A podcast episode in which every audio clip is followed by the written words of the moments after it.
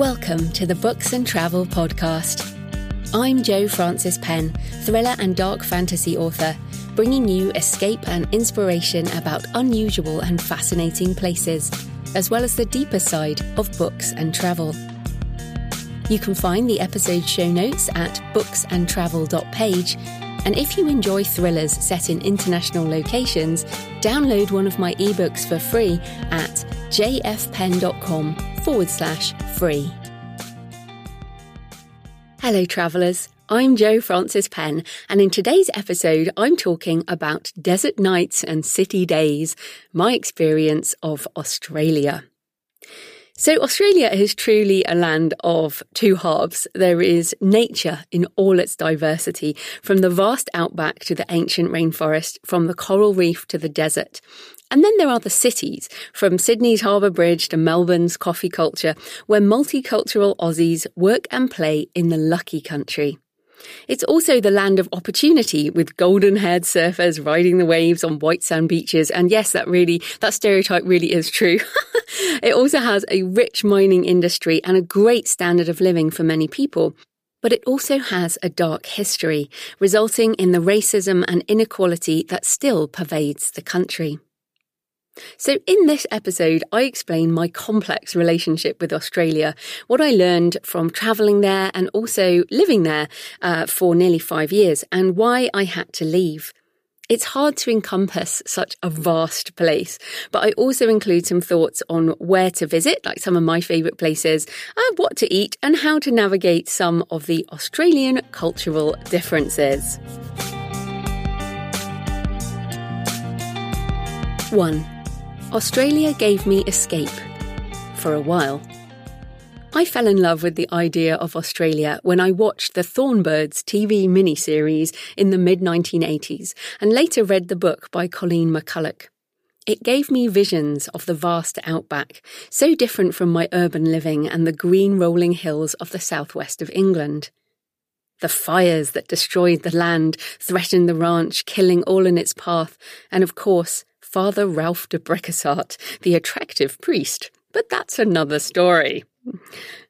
In the year 2000, when I found myself burned out as an IT consultant in London, those visions of the outback returned, and I decided to go to Australia. Surely I would find escape on the other side of the world. I was sick from working too hard, drinking too much, and living a life that made me into someone I didn't want to be. I craved silence and space. I wanted to escape to a wide open sky and a vast ocean. I wanted to be alone and find myself again. I flew into Perth in Western Australia and learned to scuba dive, which I covered in episode 8, and travelled north through Western Australia to Darwin, and then down through the Northern Territory to Alice Springs over a period of months.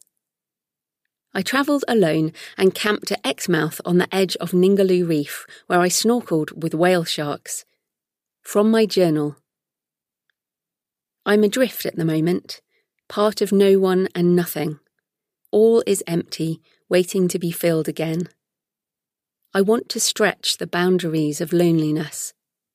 I am solitary here with the wind and the overcast sky, the rustle of yellow palms, dry from the sun, the blowing of my gas flame, and the cicadas. The smell of jacaranda overlaid with barbecue smoke and the haze of mosquito coils. Tomorrow I will rise with the sun and be in the blue again. From Exmouth, I headed north in a small group tour to Broome and on to the beehive rocks of the Bungle Bungles, or Purnululu National Park, and then further to Darwin in the Northern Territory, staying at sheep stations and outback ranches along the way.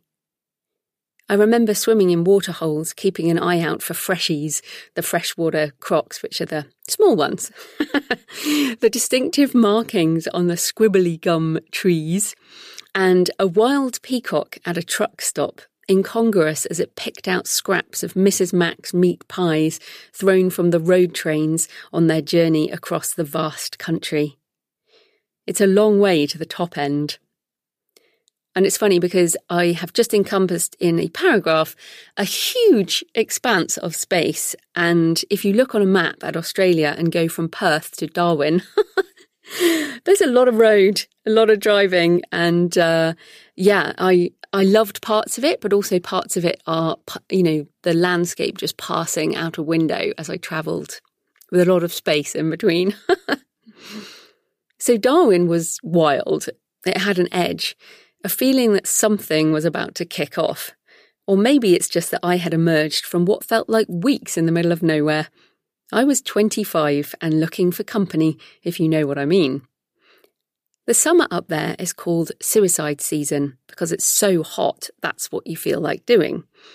They have incredible electrical storms and full moon beach parties on Mindil Beach overlooking the Timor Sea. I almost stayed in Darwin. It touched a primitive chord, but I was running out of money with so much more to see. And I found a great quote from Jan Morris uh, in A Writer's World about Darwin. This is a town that prides itself upon its frontier manners, its horse rug flavour, its traditions of bludgeon, horn, and hoof, the weird animal life that leaps and wallows about it, kangaroo to buffalo, crocodile to dingo, Never did a town greet its visitors more boisterously. Never did the beer flow quite so fast. Nowhere is the traveller treated with such an easy, lolloping, happy go lucky, careless, and gregarious courtesy. The Northern Territory is my favourite place in Australia because it really is so different from anywhere else. It has that deep red earth of the outback and ancient rock paintings from Aboriginal ancestors. I visited Manyallaluk Aboriginal community and painted my skin with the red ochre of the earth. And there's a photo on the blog post uh, and the show notes that go with this uh, if you want to have a look at a picture of me covered in red paint. they probably thought I was mad, but it meant something to me. I highly recommend Kakadu National Park, which you can get to from Darwin, where we slept on the top of the van to stay out of reach of the salties, the saltwater crocodiles, and those are the big ones with the powerful jaws that will that will eat you. Um, I also enjoyed kayaking Katherine Gorge and sleeping in swag out in the desert near Uluru and Kata uh, which used to be in Uluru, obviously used to be known as Ayers Rock, but Uluru is the um, I guess the local name that it's now called by. And uh, swag, if you if you don't know, it's sort of this um, mattress inside a waterproof sleeping bag, and then your sleeping bag goes inside, and it's just a wonderful way to sleep out uh, in the desert. I loved it. I still remember it very vividly. I lay under the big sky I had dreamed of with the stars of the Southern Cross above, a vast open space where I felt insignificant on the face of the earth, and I revelled in that feeling. I could do anything, and who would care? That was freedom, at least for a while, and the deep red of the earth is still my favourite colour. Watching dawn over the gigantic red rock of Uluru can be special if you can avoid the many tourists, but I particularly enjoyed walking around the rock in the quiet during the day. It felt special, and I poured out water as an offering to the spirits there. And uh, certainly back when I was there, you could still climb the rock, but it really was culturally disrespectful to climb. And I, I don't even know if they let people climb anymore, but uh, certainly not a necessary thing. Walking around it was uh, was beautiful, and I bought a mulga wood snake, which I have here in my office, still with me today. It became my totem animal after an encounter with a python at a reptile sanctuary, and I learned of the Wagyl, the rainbow snake or creation serpent, a dreamtime creature known in the southwest of Australia and misunderstood by the early missionaries. But escape from the real world is only ever temporary, especially with a depleted bank account. So after Alice, I headed to Sydney for a few months during the 2000 Olympics and worked on an IT help desk. I lived in Glebe, which is a great area for food, and I could walk to the centre of town.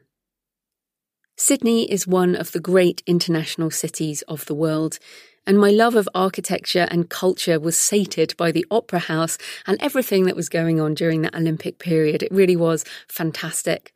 And I used to walk around the rocks and Darling Harbour, and it was just a magical time. I learned why mass sporting events are so powerful and felt that euphoria of chanting together in a crowd. And I sang along with Advance Australia Fair, even though I wasn't Australian, and Vanessa Amorosi's Absolutely Everybody, which is the anthem, in my mind, the anthem of those Olympics. Uh, and if you know that song, it's in your head now.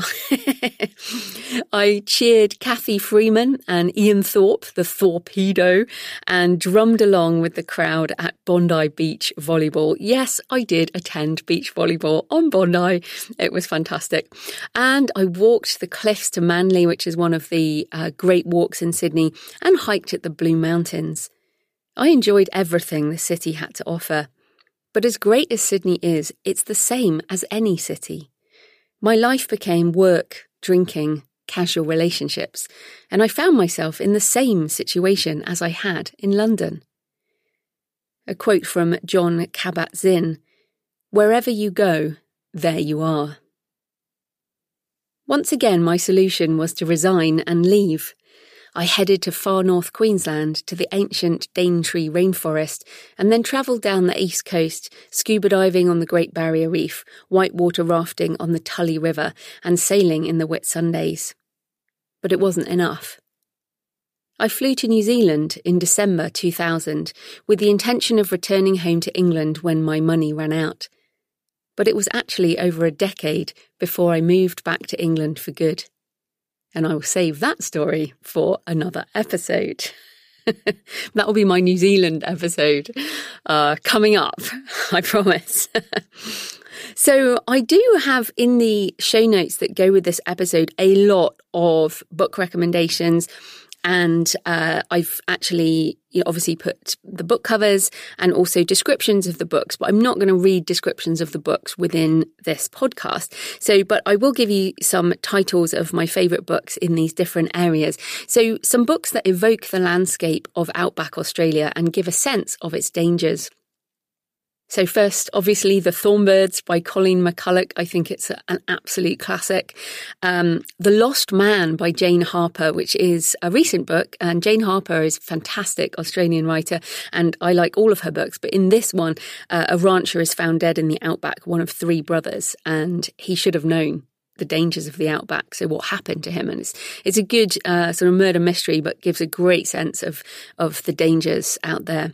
The Songlines by Bruce Chatwin, another classic, um, which which is sort of Chatwin's search for the meaning of the ancient dreaming tracks of the Aboriginal people. Um, and it's again one of those classic books that drove me to Australia. And I, I must confess to still being a little bit in love with Bruce Chatwin uh, 30 years after his death. Uh, tracks by Robyn Davidson. Uh, there has been a film of this since the book came out, but essentially, Robyn uh, trekked across 1,700 miles of the Australian desert with uh, some camels and a dog. And uh, that a lot of these are kind of more deep and meaningful searches for for self, I guess, and also breath by Tim Winton, which is um, on the wild, lonely coast of Western Australia. Two thrill seeking teenage boys fall under the spell of a veteran big wave surfer. And yeah, so that that's a kind of different part of Australia, but I do think the surfing and Tim Winton is an excellent Australian writer. Also, of course, you can always watch the film Australia with Nicole Kidman and Hugh Jackman for some great shots of the outback and historical Darwin. So, those are some recommendations for reading and watching uh, for that outback side. Two, the dark side of the lucky country. Another quote from Jan Morris in A Writer's World Australia was not built by kindness, nor even by idealism. Convicts, not pilgrims, were its fathers. Before I arrived in Perth, I understood that some Australians were descendants of the early convicts and settlers from Great Britain in the 18th century, and many more immigrants from all over the world have settled in the years since. Modern Australia is diverse and multicultural. But I didn't know much about the Australian Aboriginal people, one of the oldest continual civilizations on Earth. I certainly didn't know what the British had done to them until I arrived in Perth and went to the Museum of Western Australia. And I didn't realise the level of inequality that still exists today in terms of health and standards of living. In 2017, The Guardian published a map of massacres committed by the colonial British, the untold history of Australia painted in blood. But the massacres were only one thing. In the early 1900s, the British removed children, known as the Stolen Generation, from Aboriginal and Torres Strait Islander parents and raised them in Christian missions and foster homes – they deliberately tried to, quote, breed out black skin and a race they considered, quote, inferior. At the closing ceremony of the Sydney Olympics in 2000, the band Midnight Oil sang their protest song, Beds Are Burning, while wearing black t shirts saying sorry. But it was eight years later, in 2008, when Australian Prime Minister Kevin Rudd apologised for past mistreatment to the stolen generation, this blemished chapter in our nation's history. There is a shadow side to every culture, and it is certainly not a feature of Australia alone. But if you travel there, realise that there is another story, another perspective from a people who have a longer history on the land. What is considered to be progress, settlement, and civilization to some Western minds could be thought of as invasion, subjugation, and dispossession to others. Reflect on the differences that still exist despite Sorry Day and be aware of the racism that still runs through the country. You can help by supporting Aboriginal and Indigenous businesses and settlements like Manyallaluk in the Northern Territory and listen to stories from other perspectives. Obviously, I can't talk of this from a personal perspective as a uh, white British woman but I wanted to mention this as something very important that is often overlooked when you travel in Australia and just see the dazzling white beaches and the wonderful standard of living that many people have for some books on this, uh, some of the historical stuff, but also some of the modern day things.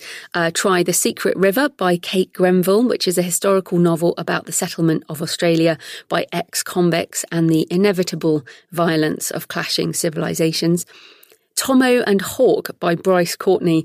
Oh my goodness, there is a scene in this book, I'm not going to tell you it, but um, that still sticks in my mind. Devastating scene set in the rocks in, in Sydney that still I, I makes me almost want to cry. Uh, but it's Bryce Courtenay, fantastic writer.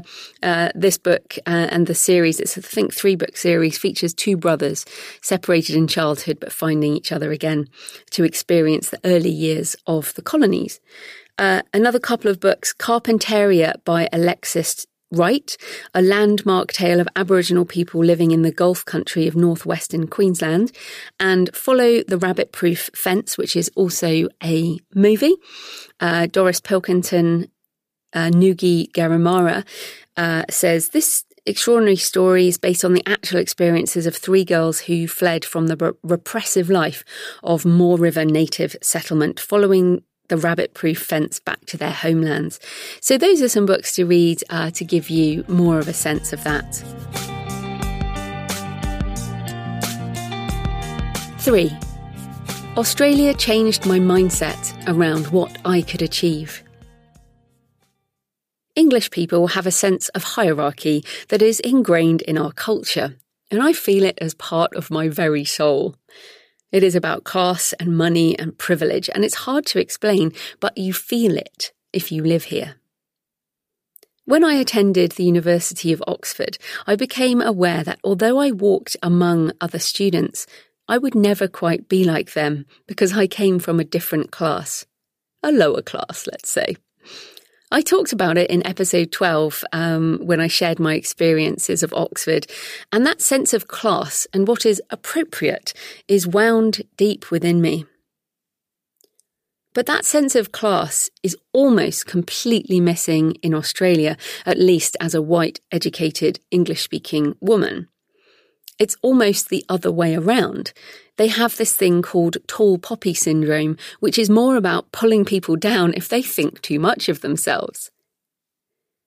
This attitude of giving something and someone a fair go helped me redefine myself at a time when I needed it the most. I hated my IT job.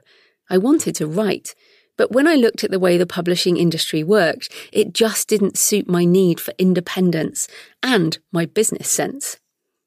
If I had tried to write in those early years in the UK, I know I couldn't have escaped the expectations of an industry that has an ingrained class attitude and a way of doing things. But I was in Oz, and I learned from Australian entrepreneurs about what was possible. I started writing my first book when I lived in Brisbane, and the can do attitude of the Aussies spurred me on to become an independent creator, one of the rising maker movement who choose to use the internet to sell direct to customers. I started my own publishing company in 2008, and three years later I quit my consulting job to make a living with my writing. I couldn't have done it without the Aussie irreverent attitude. You want to do something? Well, get on with it, mate. And no, I'm not even going to try an Australian accent. In England, I would have been too stifled by expectation and the way that things have always been done.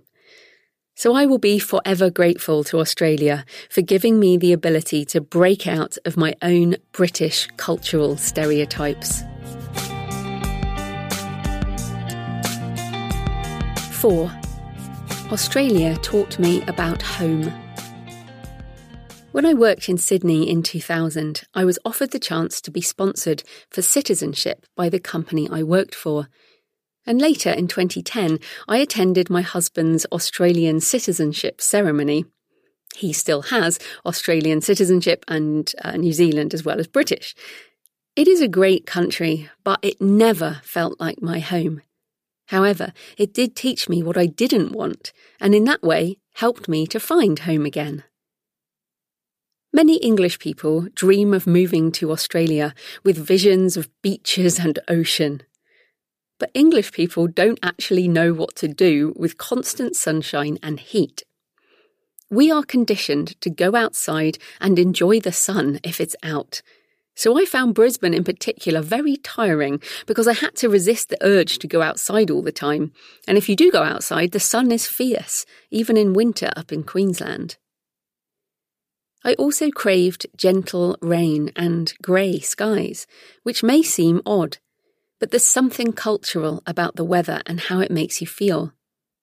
I still write to the sound of rain and thunderstorms. I could never relax when it was sunny out, and yet walking in Queensland was so difficult because it was too hot and humid, and you would just walk out the door and be covered in sweat. Plus, you can't even sit on the ground to eat your lunch. really, this is a tip, uh, especially uh, in those northern uh, states in England, you can sit and eat a sandwich on the ground, and the most damage you'll get is a wet bottom. Our ants are very small and friendly, and they might come and get a crumb or two. But ants in Queensland, particularly, will come and bite you, and it will sting a lot. Uh, I remember we did try this. This is a, this is a real anecdote. You know, we went, we tried to go for a hike. Uh, in Queensland and we were trying to have our lunch and Jonathan got bitten by one of those fire ants and uh, he said it was it was one of the worst pains he's ever had. So don't sit on the ground in uh, Queensland and have a picnic. Uh, this is advice for British people who just tend to sit sit anywhere and have a picnic. I'm not sure about other cultures. From my journal, everything here is always in primary colours. I miss the rain I miss the contrast of the seasons. I cannot be where it is forever hot and sunny. It doesn't suit my character. I need change and difference. There are no gentle parts to Australia. It is harsh by nature and by temperament. It is bigger in every sense, including the weather. I lived in Brisbane during the floods of 2010 when the floodwaters covered an area larger than France and Germany combined. Jonathan was away at a conference in Canberra, and I was due to go and join him after work one weekend. That Friday, we were all evacuated from the centre of Brisbane city centre uh, as the dam burst upriver and the waters rose, and we were all just sent home. And it was it was like a coming apocalypse, a slow motion crash because we knew it was coming. It was just going to take a number of hours, and we all got evacuated. And back home later that evening, I filled the bath with water and I filled lots of containers with fresh water as the sounds of the helicopters, uh, you know, went overhead and then the lights went out and the power went. And i was i was sitting there on my own. Because i was going away it was great. We'd taken the cat to the uh, cattery so our cat was safe. I knew the cat was safe uh, away from the floods. And so I decided I didn't want to sit there as the you know the power went and I was on my own, and uh, so I decided to try and get out early. So I drove to the airport. Every time I turned down a road, there'd be a flood and I have to turn around and drive another way. But I eventually got to the airport through this circuitous route, you know, avoiding the floodwaters. And I, I got out before it really hit Brisbane. And uh, you can look at that online, but there were there was huge amounts of damage uh, in Queensland. So as I flew out, I looked down at those floods stretching off into the distance. Uh, the the papers, the media at the time say 90 towns and over 200,000 people were affected, with 33 deaths attributed to those floods. And this type of weather, this flooding, and also the bugs, is why the Queenslander houses are so popular in Queensland. They're built on stilts to keep them up high and have verandas. And what I learned in America are these sort of shotgun houses where you can open the front door and the back door and they, they're directly opposites. The same with the Queenslanders for the uh, airflow to go through. Now, we had one of those. We lived in Ipswich outside of um, Brisbane until we moved uh, back into town, into Indooroopilly. And I love that Queenslander, and I've put a photo in the show notes. Uh, but yeah, they're, they're very useful in floods and also to keep keep the bugs off and they have these little tin hats on um, to stop the termites and things coming. It certainly is not uh, a gentle place. Now, at the other end of the spectrum, the fire is incredibly serious. And we were in Melbourne for a friend's wedding in 2009 on what became known as Black Saturday. We stepped outside the hotel less than a kilometre from the centre of town, a walk we would easily do in normal conditions. But the air was a furnace, and we quickly felt very ill from the heat, even though we wore hats and you know, covered our skin. And we walked in the shadows of the buildings and found refuge in the aquarium near the penguin enclosure to cool down. Now, over that weekend, thousands of homes were destroyed and 164 people died in the bushfires, with more dying later from injuries. And I've been in that level of heat only once before in Luxor in Egypt, and I've never forgotten how it feels. I mean, your brain feels like it's going to boil, and your body wants to shut down, essentially. So, Australia is well known for its many venomous snakes, spiders, crocs, and other wildlife. But that won't be what kills you down under. The weather might well. So take it seriously. And I mean that. Uh, you'll hear lots of stuff about all these dangerous creatures. And sure, you, you have to be careful enough. But as I said, I'm more concerned. I was more concerned about the ants and also the weather. Uh, you do have to take these things seriously. If you're a walker, which you know I am, if you're a hiker, you do have to really prepare. Um, uh, look after yourself in those environments, or you know, go with uh, certified companies that know how to deal with a lot of these situations but certainly I, uh, you know, I, I actually did tourist things to look at snakes and crocs and other wildlife and never had an issue with them. But I did have a lot of issues with the weather. I am British, after all. Uh, so I also struggled with the lack of walking in the urban environment. So, um, the country is huge, obviously, and the cities are very spread out.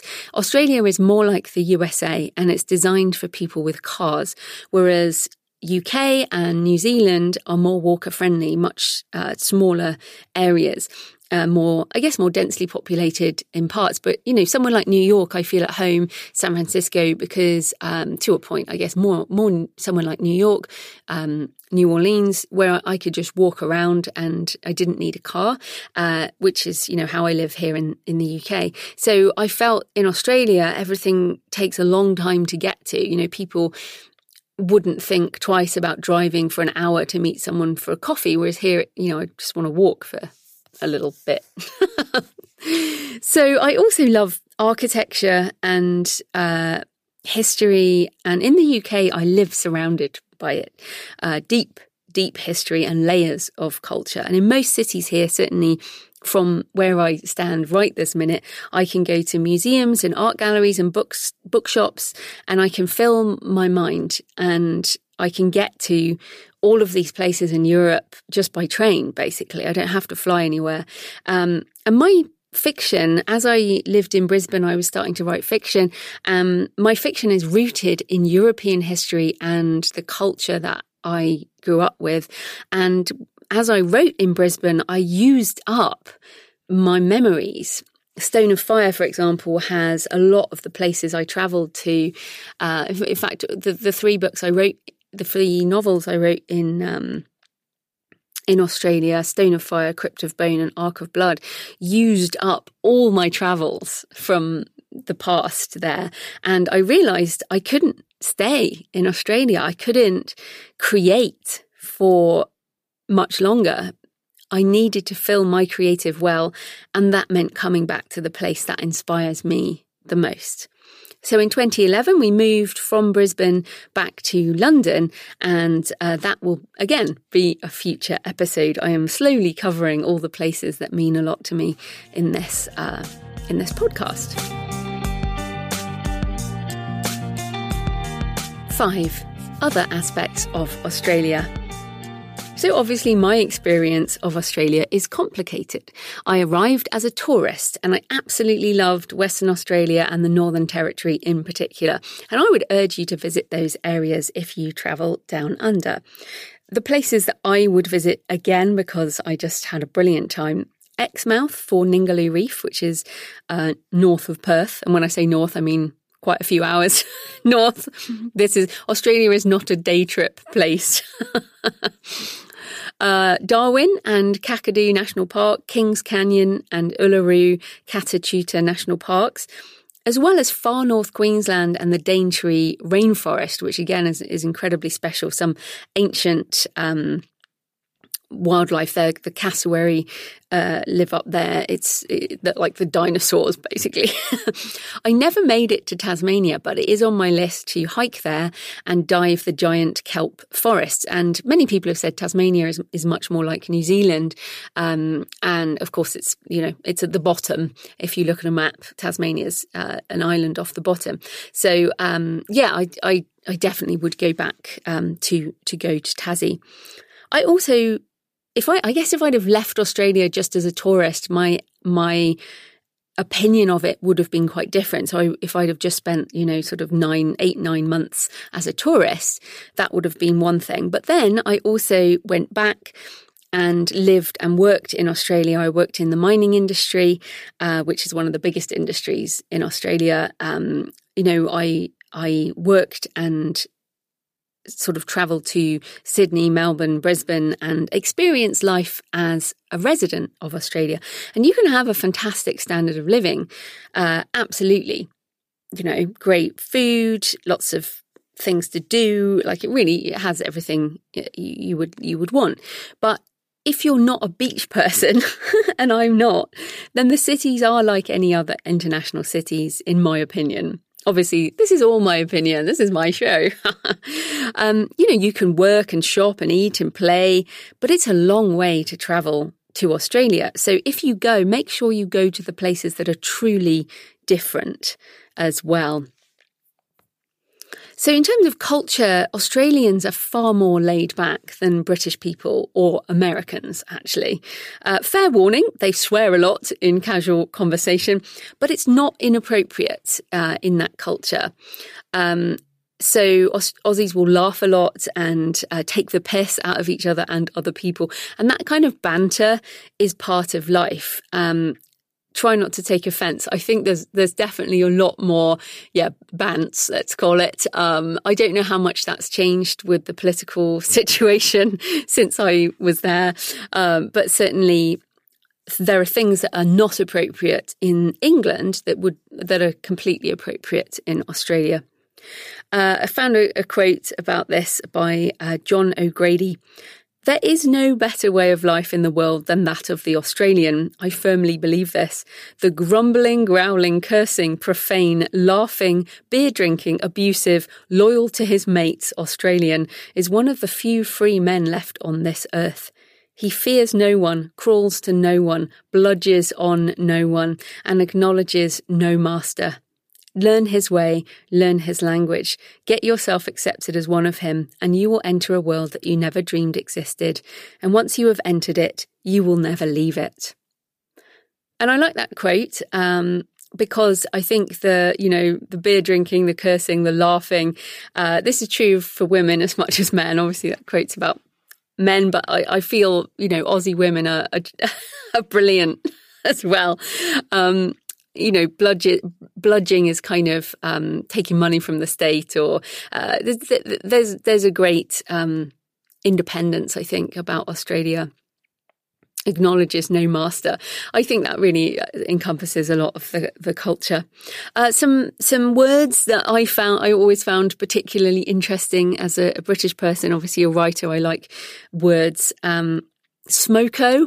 I think smoko, which is it was obviously a smoking break, uh, but it's part of the work culture, like going on smoko, um, you know, going to get more coffee, basically. I, I still find stubby, which is a bottle of beer, and the stubby holder, which is an insulated sleeve that keeps the beer cool. I find um, these funny words, stubby, uh, is kind of odd. Uh, bogan uh, in Britain, the kind of, the same word would be chav and could be a redneck in the UK. So, uh, uh, sorry, in the US. So bogan. Um, yeah, and then feral would be wilder than a bogan, and these words can be applied to people or just generally as as descriptions. So bogans and ferals, you might hear those. Um, a bottle uh, you can you can actually go to a drive-in bottle uh, to buy alcohol, which I always found amusing. Manchester, which still I, I find weird. If you see Manchester in a uh, a store, it's sheets and linen, which in England it's actually a, a, a big city. um, and yeah, so and, and, the phrase "no worries" I have adopted as my own. I I love no worries. It very it, it does mean you know it's okay, it's all right, it's fine just don't worry about it. No worries. No worries, mate. And I, I do love that. So, in terms of some classic films to watch to get an idea of Australian culture and accent, uh, definitely. I mean, these are these are classics, as in these are older films. Uh, Muriel's Wedding, The Castle, and The Adventures of Priscilla, Queen of the Desert. I think those those three uh, are fantastic. The Castle, you will hear quotes from everywhere. Um, has a, a young Eric Bana in. So, in terms of eating and drinking, you really are spoilt for choice. There, there is incredible fresh produce uh, across the country uh, seafood, meat, vegetables. I mean, you can throw another shrimp on the barbie if you want, but you could also enjoy kangaroo, which is lean like venison and uh, very tasty, actually. Uh, barramundi, if you like fish. Um, in fact, you can go fishing in the Northern Territory at the top end, um, but you can also see them in some aquariums. They're really big fish and pretty tasty. For your sugar fix, uh, the Tim Tam would be the recommended biscuit. Definitely responsible for at least eight kilos of weight gain when I lived in Sydney. you can't go wrong with a packet of Tim Tams on a Friday night. Uh, you can also drink very well. There's some world class vineyards with uh, very expensive wines in places like the Barossa Valley, the Adelaide Hills. Uh, and of course, there's a huge beer culture. You can get a, get your stubbies of VB, uh, Tooheys, and 4X. Some classic lagers, but also there's a lot of craft beer, uh, as there are in many other places now.